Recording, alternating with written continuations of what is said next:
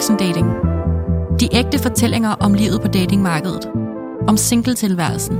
Om maste hjerter. De store drømme. Luftkastellerne. Længslen efter Hollywood-kærlighed. Det perfekte swipe. Eller den næste store forelskelse eller fiasko. Og nu historierne jeres. Velkommen til Voksendating.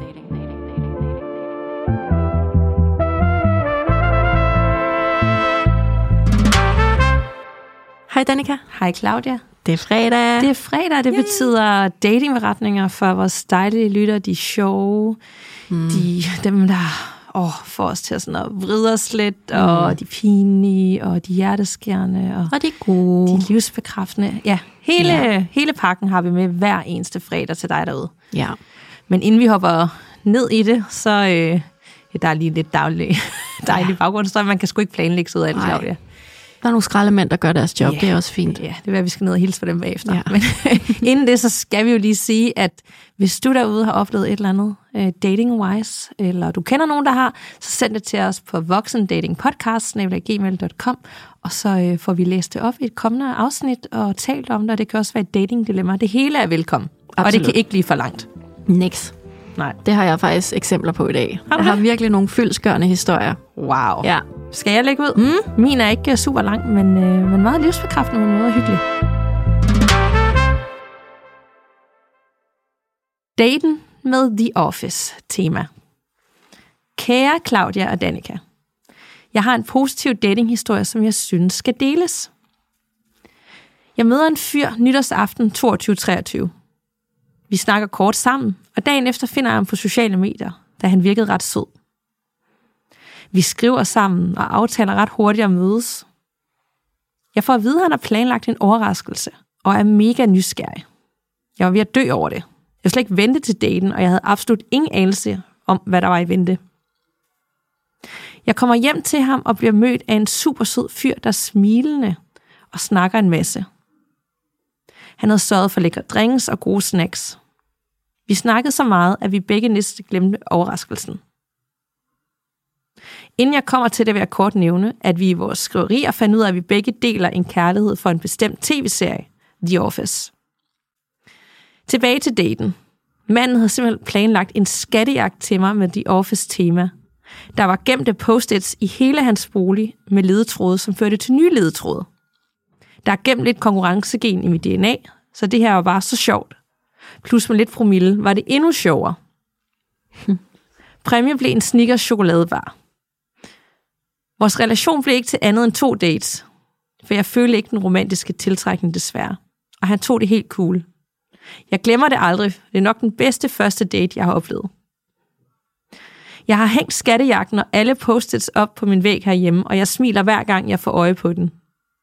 Og så sender jeg en kærlig tanke til fyren en gang imellem, og jeg ved, at han simpelthen kom til at gøre en anden pige så lykkelig.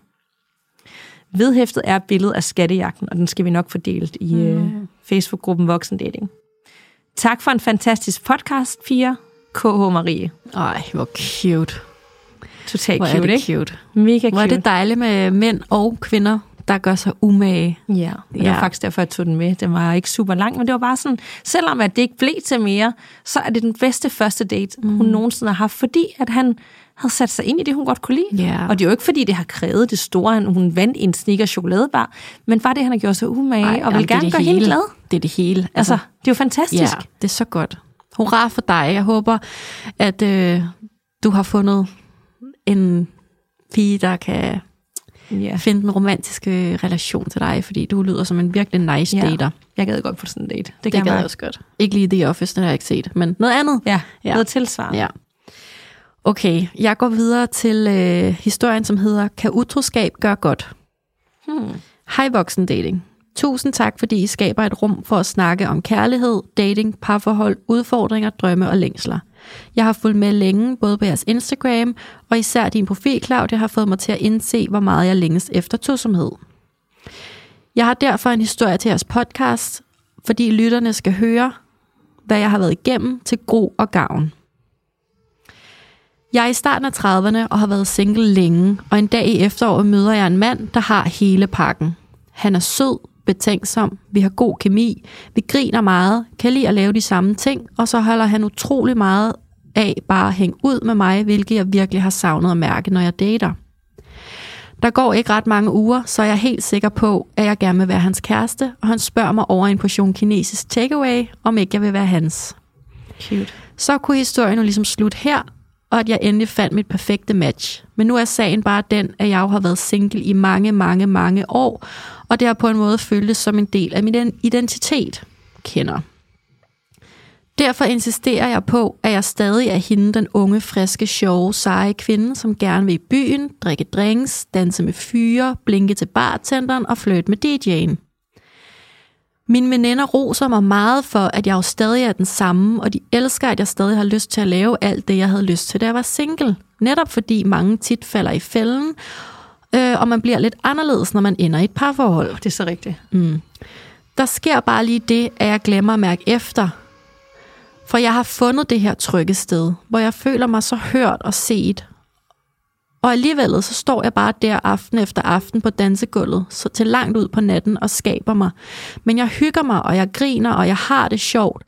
Og mine øjne falder en enkelt aften på en mand, der hele tiden har flirtet med mig. Alt i mig skriger, at det jo er lige meget nu, for jeg vil gerne hjem til min kæreste og sove, og han glæder sig til, at jeg kommer hjem i nat, for det har vi aftalt. Men jeg kan simpelthen ikke komme mig overens med, at min aften nu skal starte på præcis den måde, jeg har planlagt, når jeg nu i så mange år har været vant til, at aftenen kunne slutte på en hvilken som helst uforsigelig måde. Så det er altså på en måde et kæmpe problem for mig, og alkohol hjælper ikke til at træffe de bedste beslutninger. Så ja, selvom jeg egentlig er super lykkelig og nyforelsket, og min største længsel endelig er blevet mødt, så finder jeg altså mig selv i en taxa på vej ud af byen hjem til en fremmed mands hus i Nordsjælland. Åh oh, nej. Ja. Vi går ind i hans soveværelse. Han lægger selvfølgelig op til sex, og jeg ved godt, at det er det, der skal ske, og det føles som en del af mit gamle jeg, der bliver vækket til live. Vi har sex. Det er akavet for mig. Jeg savner øjenkontakt, nærvær, tryghed. Jeg savner at have følelsen af at blive elsket og holdt af og holdt om, imens det står på, præcis som jeg føler derhjemme med min kæreste. Så hvad fanden laver jeg egentlig i det her fremmede hus i en fremmed by midt om natten med en mand, der ikke er min kæreste?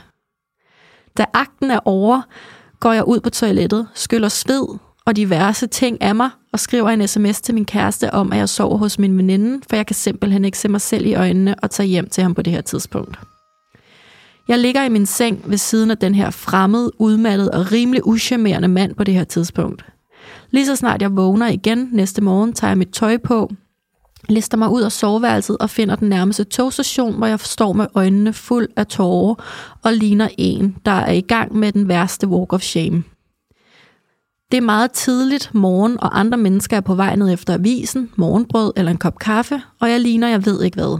Jeg har tømmermænd, jeg er skamfuld, jeg har haft sex med en fremmed, der ikke var min kæreste, og nu skal jeg hjem og konfronteres med virkeligheden. Jeg står og græder og hulker og er opløst af dårlig samvittighed og tårer, skyld og skam, men der er også en følelse af, at jeg ikke kan kende mig selv. Jeg har jo endelig alt det, jeg drømte om, så hvorfor gør jeg sådan noget her? Jeg er jo ikke et dårligt menneske, øhm, og jeg elsker faktisk virkelig min kæreste.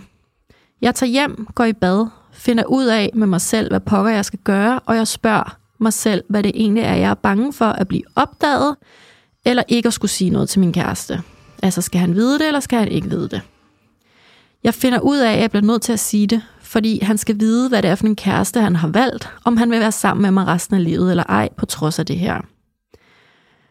Det tager mig tre dage, før jeg får kigget ham i øjnene og sagt de berømte ord. Skat, jeg er kommet til at være sammen med en anden. Det er som om verden forsvinder et øjeblik, og der bliver helt tomt for luft i det rum, vi står i. Han stiger mig i øjnene, som om jeg lige har fortalt ham en kæmpe løgn, og jeg blot venter på hans reaktion for at gøre grin med ham bagefter. Men da jeg begynder at græde, kan han godt se, at det ikke er sjovt, øh, og det her altså ikke er verdens dårligste joke. Det eneste, han siger til mig, det har du simpelthen ikke gjort mod os. Hvad har jeg gjort for at fortjene det her? Vil du kæmpe for vores forhold, eller vil du i virkeligheden gå hver til sit?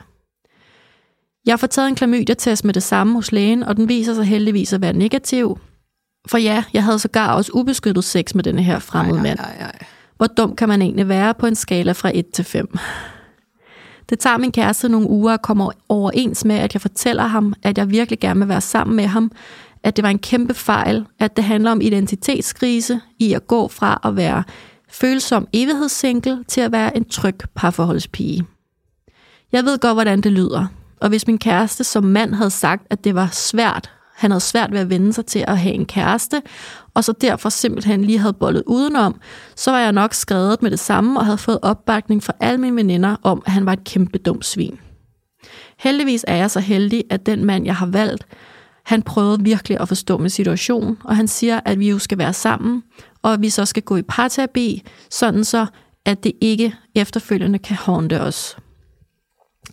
Vi skal være sikre på, at vi kan lægge utroskab med graven, og han skal sikre sig, at jeg nu er færdig med at lege evighedssingle, når nu det ikke er tilfældet. Jeg ved i dag, at hvis han ikke havde mødt mig i den rummelighed, forståelse og taget action på, at jeg skulle have noget hjælp, og at vi sammen skulle kunne lægge hændelsen bag os, så var vi ikke endt, hvor vi er i dag.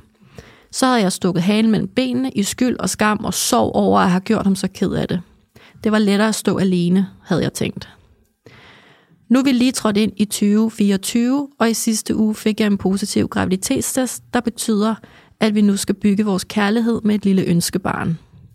Jeg har siden den nat ikke været i tvivl om, at jeg er sammen med den helt rigtige mand, og jeg er evigt taknemmelig over, at han bare over med min dumme, dumme, dumme fejl, og han aldrig nogensinde siden har brugt det imod mig. Heller ikke, når der har været skænderier og konflikter.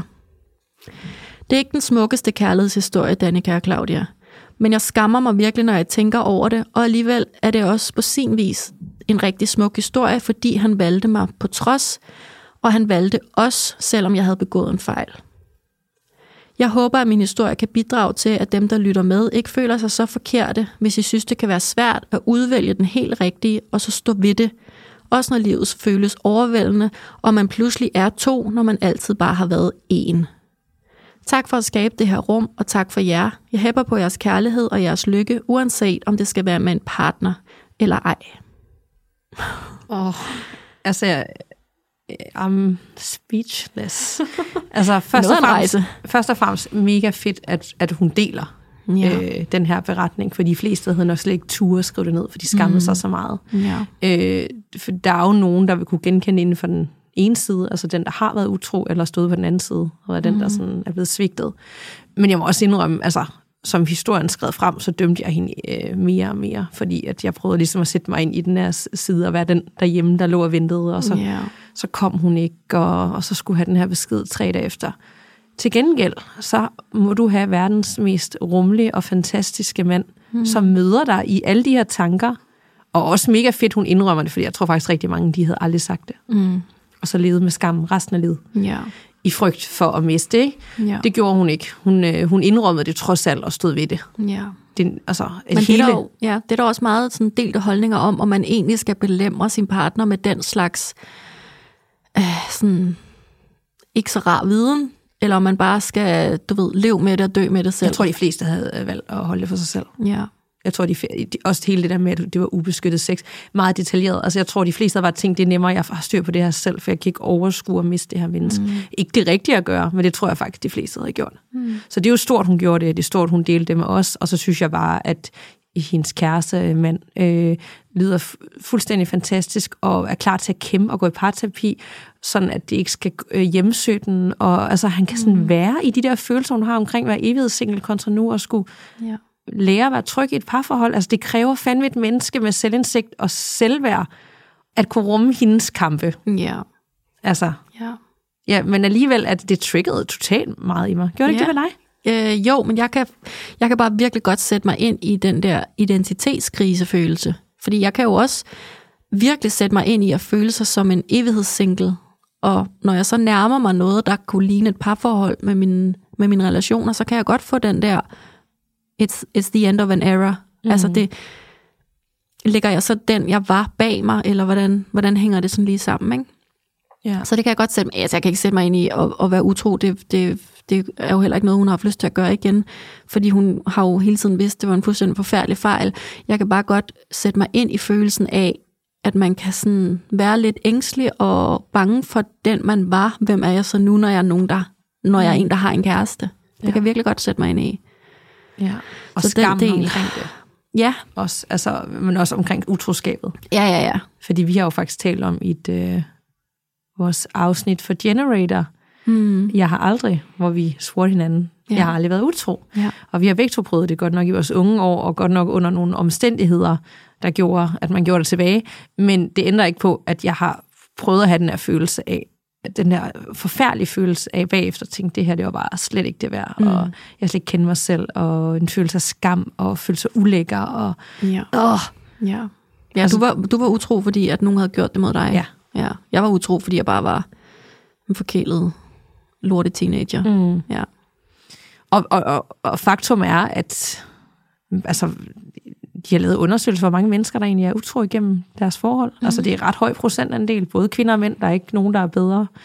Er det sådan noget, hver fire mand og hver syvende kvinde? Jeg tænker da, at når mænd er utro, jamen det, ja, det kan godt være.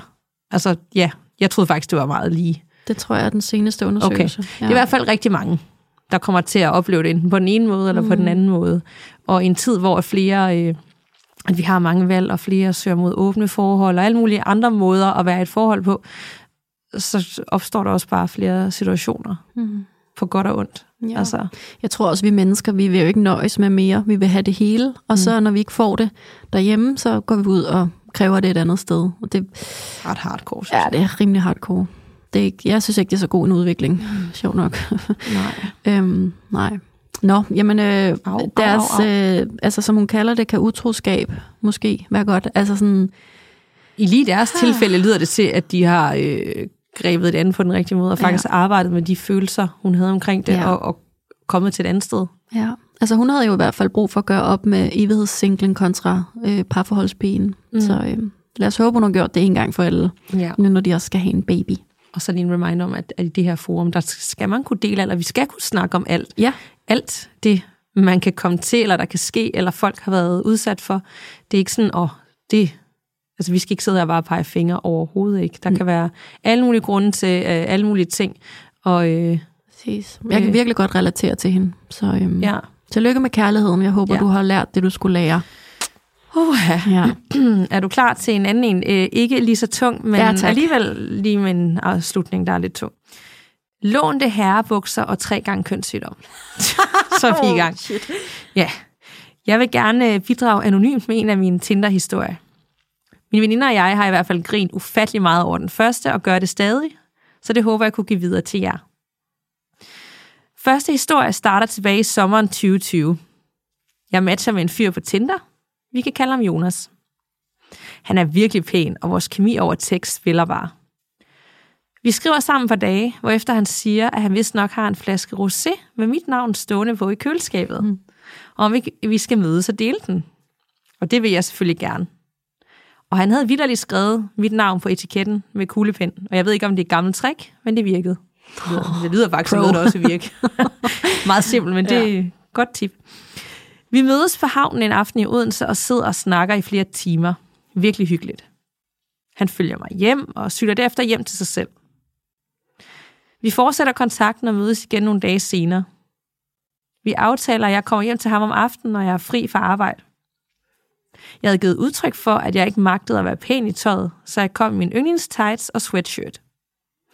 Vi snakkede, spillede brætspil og drak kaffe hele aften. Så hyggeligt. Vi havde også aftalt at sove sammen, og jeg skulle videre på arbejde igen morgen efter. Jeg vågner så morgen efter lidt forvirret, og jeg har selvfølgelig sovet over mig, og har måske 20 minutter til, at jeg skal være på arbejde. Shit. Mig hurtigt i tøjet, indtil jeg opdager, at jeg har glemt at tage bukser med.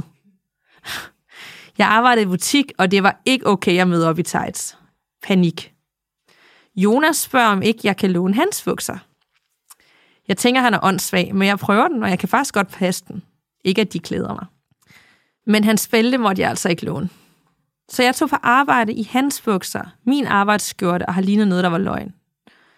Min kollega kiggede da også mærkeligt på mig. Så pinligt.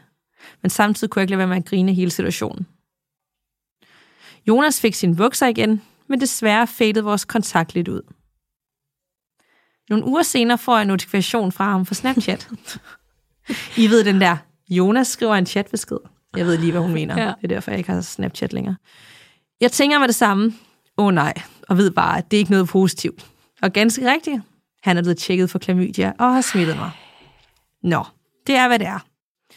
Igen en uges tid senere popper samme notifikation op. Han skriver nu, at han har fået besked om, at han har herpes, og undskylder virkelig mange gange.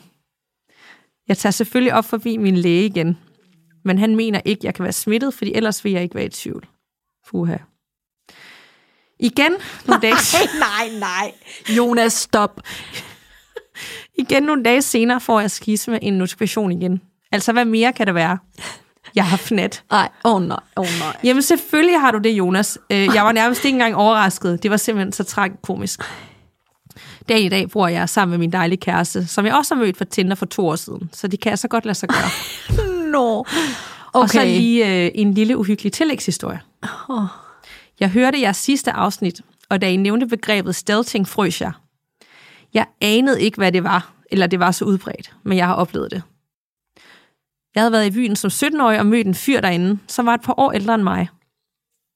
Jeg var meget fuld og kunne ikke finde min taske med mobil i. Så jeg lånte derfor hans og ringede op, hvor jeg fik fat i min veninde, som havde min ting. Der var ikke nogen skjult bagtanke med det, men det er en vigtig detalje at have med i historien. Mig og fyren tager hjem til ham og har sex. Vi bruger kondom, men lige pludselig synes jeg, det føles anderledes. Jeg spørger, har du taget kondomet af? Hvor til han køligt svarer, ja, er det ikke meget bedre? Jeg var i chok. Jeg tog til lægen noget tid senere og blev testet for klamydia. Surprise, den var positiv. Jeg havde jo hans nummer for den aften, så jeg vælger at skrive til ham, at jeg er testet positiv, og jeg synes, han skal tage til lægen. Han vælger simpelthen at svare noget i stil med, jeg hedder altså Sofie, og det er virkelig pinligt for dig at skrive det her til mig. Simpelthen så lavt. Han havde givet et forkert nummer. Øh, enten det, eller så gad han ikke stå ved det, og lød som om han hed. Sofie. Jeg tror det sidste. nej, nej, Efter han har taget kondomet af, Nej. uden at sagt noget til hende, smittet hende med en klamydia, og så vil han ikke stå ved det og lade, som om han hedder Sofie, og siger, at det er hende, der er pinligt, fordi hun skriver det her til ham.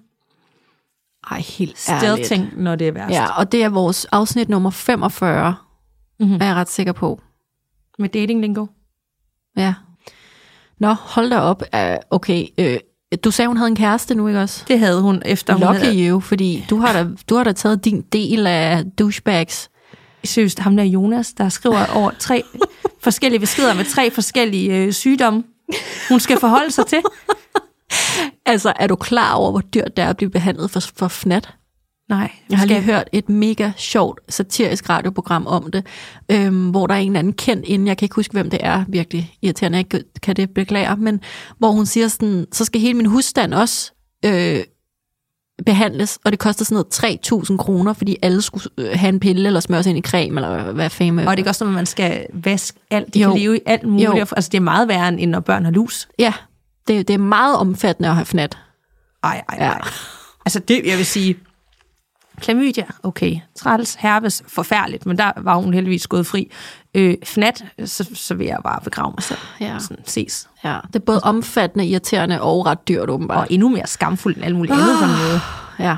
Ej, ej, ej. Sikke, øh, sikke en oplevelse. Jeg vil Ja. ja. gerne have set hende i de der bukser på arbejde. Oh my Altså, god. mandebukser til kvinder kan jo godt være ret Ja, cool, ja. men det lød ikke, som om hun følte sig særlig cool. Nej, jeg tror jeg ikke, hun Nej. gjorde. Men hun havde det mindste, ja, nogen hun kunne låne. Så ja, hold nu op. Wow, må jeg Ja. få den sidste for dig? Ja, det må du.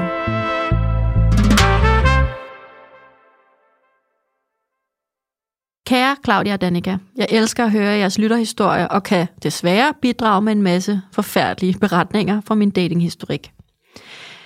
Jeg vil dele denne her historie om første gang, jeg blev forelsket i en alder af 25 år.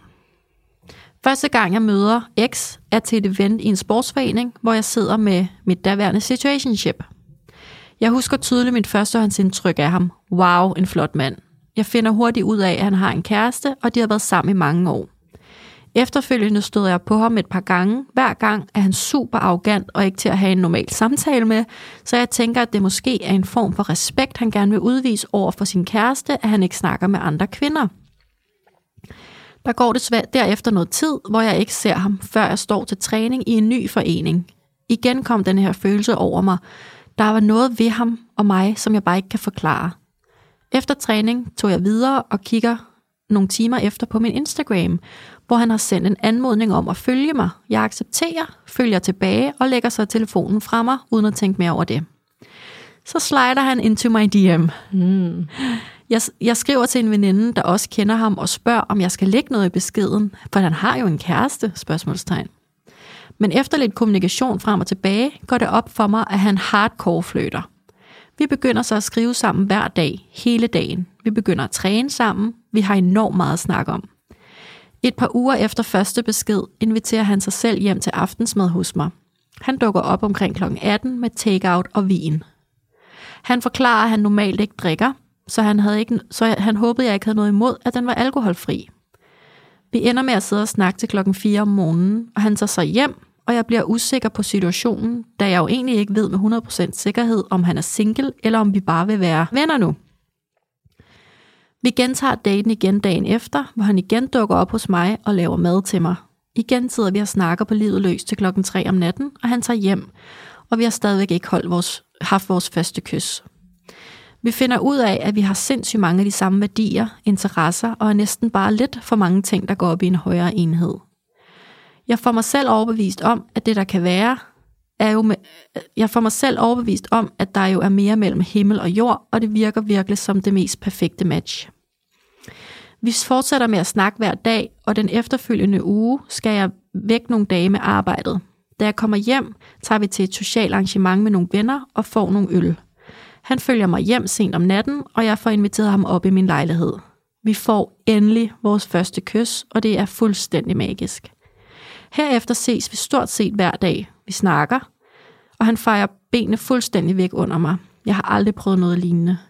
Vi var så ekstremt komfortable i hinandens selskab, og han kaldte mig ud på alt mit bullshit.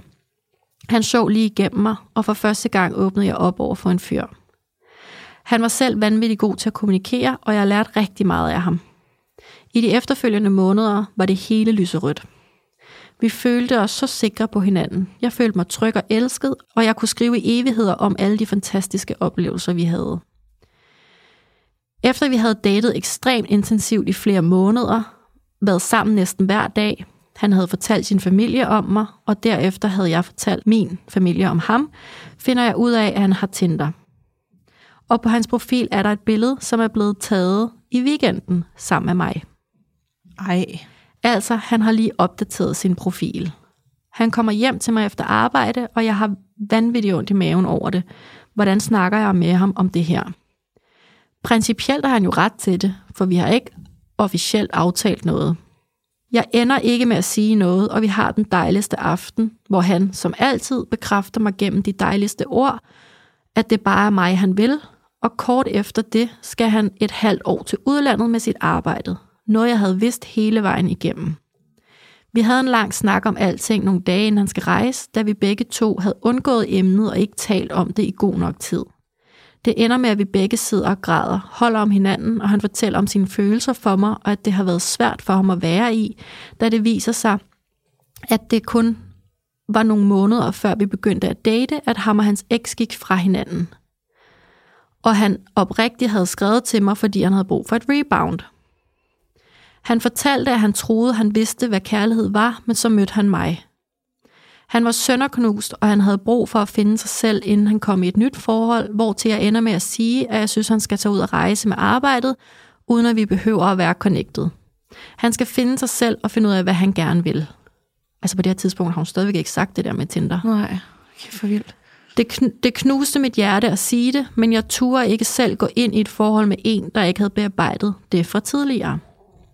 Vi bliver enige om, at han skal række ud, når han kommer hjem igen, og afklare, om vi skulle prøve igen eller ej. Dagen kommer, hvor han skal afsted, og lige pludselig gik den daglige kommunikation fuldstændig død, og det gik op for mig, at jeg egentlig kun havde taget hensyn til hans behov i denne her afrejse, og ikke min egne. Jeg savnede ham fuldstændig vanvittigt, sendte ham en snap ind imellem, hvor til jeg kun nogle gange fik et svar. Jeg kunne se på Instagram, at han var begyndt at feste rigtig meget. Øh, jeg mener bare Manden sagde, at han havde alkoholfri vin med, fordi han jo ikke drak. Spørgsmålstegn. Nogle måneder efter kunne jeg ikke genkende ham i vores beskeder. En dag får jeg en snap, hvor han skriver noget volapyk. Han er i byen, og jeg skriver tilbage og spørger, om han har det godt. Han svarer, yes, jeg vælter alle kejler. Der går alt for lang tid, før det går op for mig, hvad det betyder, og jeg bliver vildt ked af det. Hvad betyder det? Jamen, jeg tænker, det betyder sådan noget. Jeg tager alle damerne på strip. Okay. Ja, det er i hvert fald det, hun får ud af det. Da der er gået et halvt år, hvor min hverdag har været præget af savn og et mini-knust hjerte, får jeg pludselig en snap, hvor han skriver home. Altså nu er han hjemme.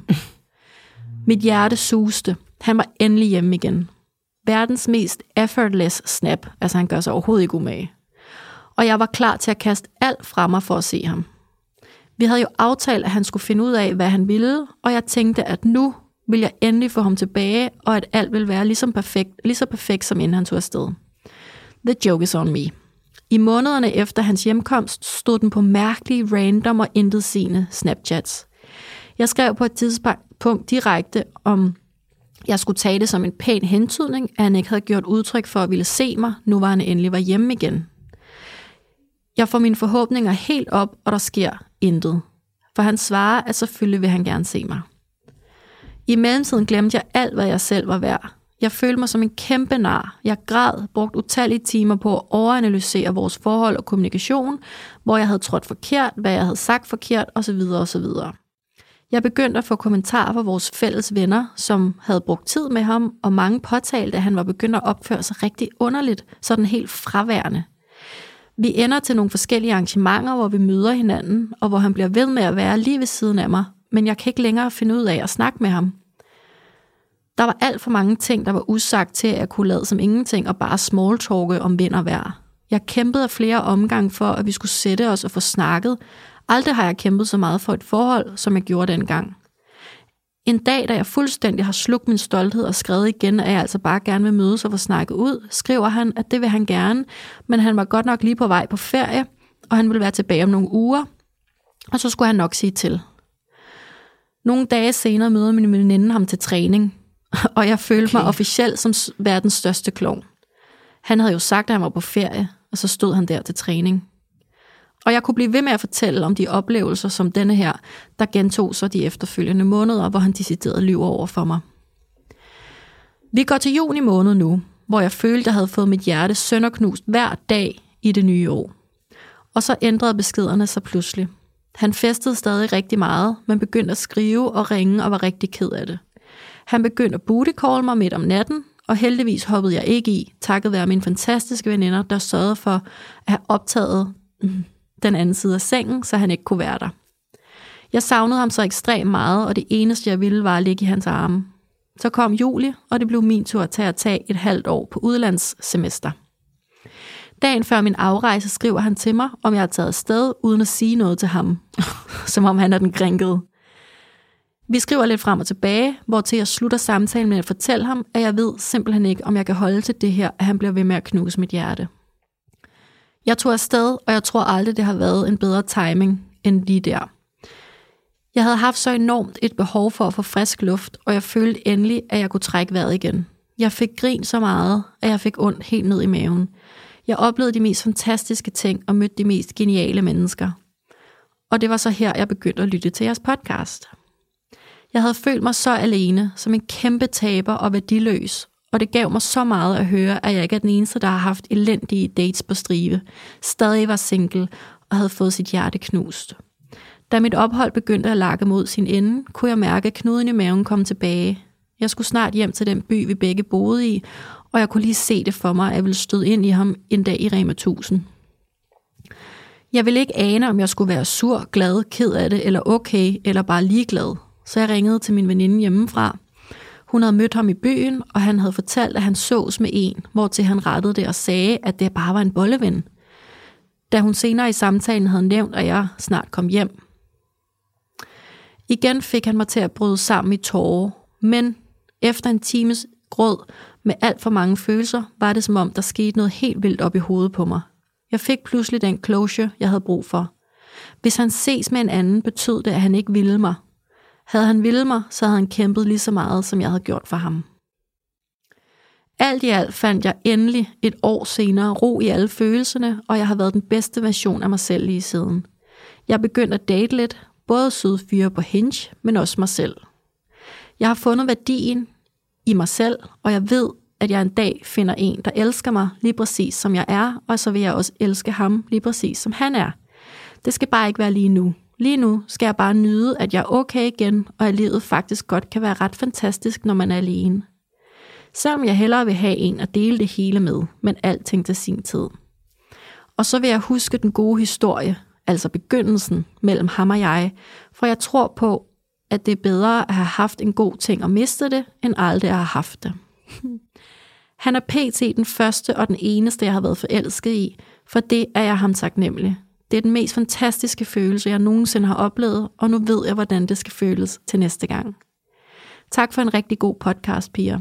Jeg er glad for, at I ikke blev skilt. Vi har brug for hinanden og et fællesskab som det, I har bygget. Tak for jer. Åh, jeg fik faktisk våde øjne her til, mod slutningen. Og tænk at være med på øh, hendes heartbreak-rejse. Altså, Ja. det, jeg, jeg følte, jeg var hende, altså med hende hele vejen. Og Ja. det, hun gennemlevede, altså det var hjerteskærende. Ja. Og alligevel, så var hun så pisse stærk og kæmpede sig igennem alle de dårlige dage, og nu er hun den bedste udgave af sig selv. Ja. Og han var ingen, altså der har sikkert været, der har været gode øjeblikke, men han var jo slet ikke Nej. hendes the one på nogen måde. Hun Han var der jo tydeligvis ikke tilstrækkelig. Mm. Altså, han var der i starten og gjorde sig umage, og så fadede det jo fuldstændig. Mm, men alligevel Ja. var han idiot nok til at holde hende hen og give hende brødkrummer. Han ville jo ikke give slip på hende. Præcis. Men Så, det, det lyder også som, at man, hans adfærd ændrer sig ret meget, og noget med noget byen, og jeg vælter kejler, og altså sådan... han er nok det, selv i en krise. Ja, En, altså, og hun har tydeligvis rykket sig helt vildt, og han har ikke rykket sig lige så meget. nej. Og derfor så, øh, så er de også to forskellige steder på hver deres rejse. Mm. Men, men rigtig god reminder, at man kan stadig ikke altid mindes det gode, og i starten. Det er så fedt, hun tager det med Ja, sig. Nu har jeg sådan- følt noget, ja. jeg ved, jeg vil føle igen en dag, sammen mm. med et andet menneske, og så bliver det gengældt. Ja. Ja.